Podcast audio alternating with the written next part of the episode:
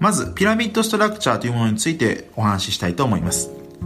ピラミッドストラクチャーというのは、まあ、論理の三角形というものですね。まあ、主張とそれを支える根拠からなる論理の三角形を組み合わせて、図表のような形でピラミッド型に論理を構造化することを言います。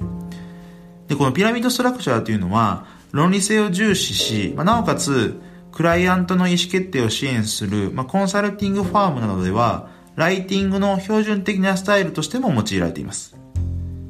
で、複雑な話をですね、わかりやすく、説得力を持たせることができてですね、自分の思考の完成度のチェックもしやすくなる。まあ、こんないいところがあります。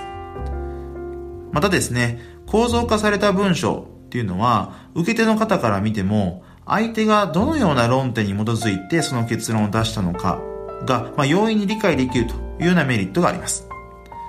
ということで、まあ、このピラミッドストラクチャーというのは、相手にこう何かを伝えるときに非常に、えー、役立つ、そんなツールです。